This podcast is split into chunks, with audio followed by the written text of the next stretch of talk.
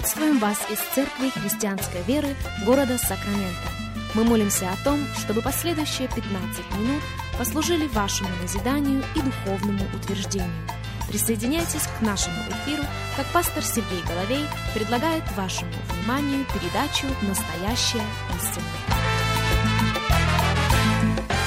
Здравствуйте, уважаемые радиослушатели! Сергей Головей микрофона. Из Церкви Христианской Веры мы приходим к вам. Огромнейшая благодарность всем и каждому за то, что и сегодня становитесь частью нашего вещания.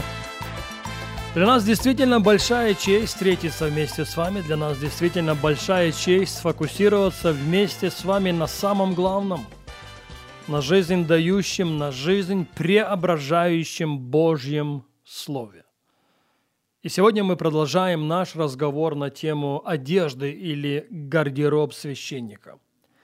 Наш базовый текст – это книга «Исход», 28 глава, но я еще раз хочу процитировать для вас несколько стихов из первой главы книги Откровения.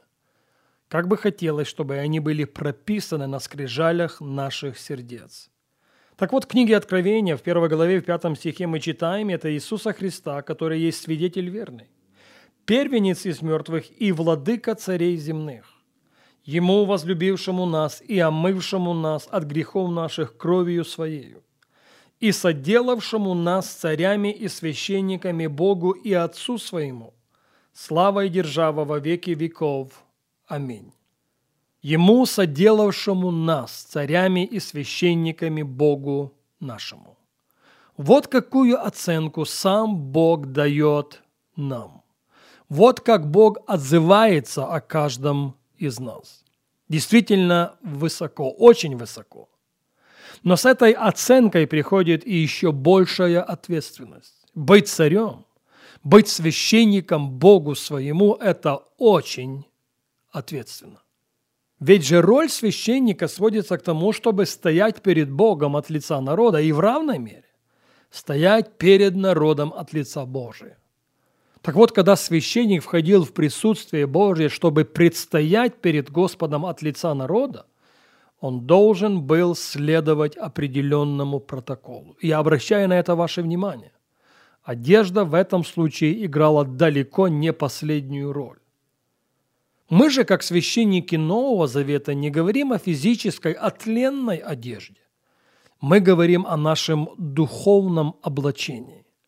Мы говорим о вещах, которые несут в себе важное пророческое послание. Так вот, из всего гардероба священника, он предложен нам в 4 стихе 28 главы книги «Исход», мы обращаем внимание на три, на мой взгляд, самых главных.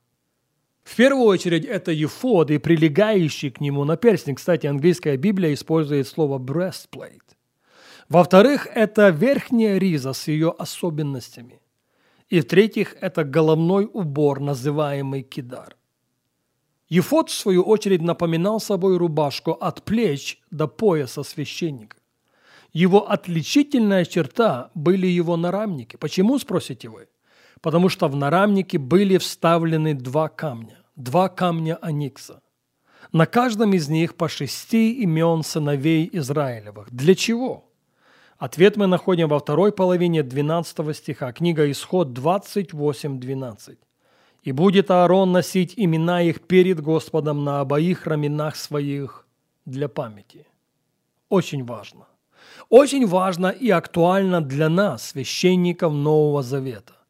Потому что мы призваны носить бремена друг друга и таким образом исполнить закон Христов. Галатам 6.2. Не это ли говорит апостол Павел? Мы призваны носить бремена друг друга для того, чтобы исполнить закон любви, для того, чтобы исполнить закон почитания один другого высшим себя. Но, как и замечено было раньше, вместе с Ефодом и шел наперсник. Он был сделан из такого же материала, как и сам Ефод. И на нем, на наперснике, должно было быть 12 камней. Книга Исход 28.17 и вставь в него оправленные камни в четыре ряда. Рядом рубин, топаз, изумруд – это первый ряд. Второй ряд – карбункул, сапфир и алмаз. Третий ряд – яхонт, агат и аметист. Четвертый ряд – хризолит, аникс и яспис. В золотых гнездах должны быть вставлены они. И вот предназначение наперсника. Упускаем несколько стихов и переходим к 29 книга Исход 28-29. «И будет носить Аарон имена сынов Израилевых на наперснике судном у сердца своего». Пожалуйста, выделите это выражение в своей Библии. Носить имена сыновей Израилевых на своих раменах очень благородно, но недостаточно. Бог обязывал священников Ветхого Завета носить имена сыновей Израилевых у своего сердца. Именно такое же повеление сегодня звучит и каждому из нас, к священнику Нового Завета. Знаете почему? Потому что есть очень большая опасность нам в нашем служении Богу стать механическими. Мы привыкаем к служению Слова. Мы привыкаем к молитве. Мы привыкаем к прославлению. И это очень страшно. Это очень страшно и разрушительно.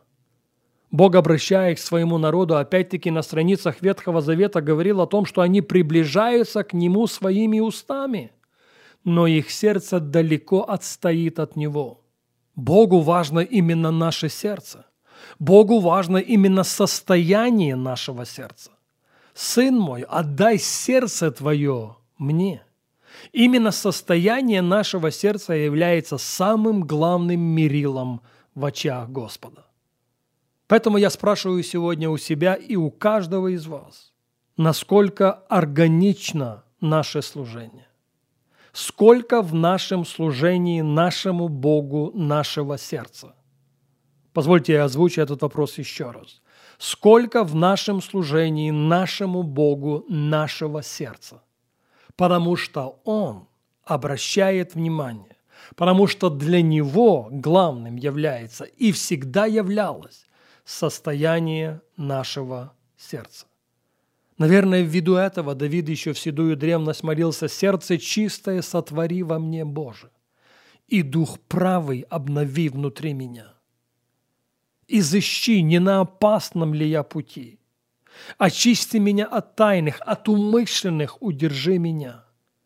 Я повторяю еще раз и далеко не первый раз состояние нашего сердца является главным мерилом в очах Господа.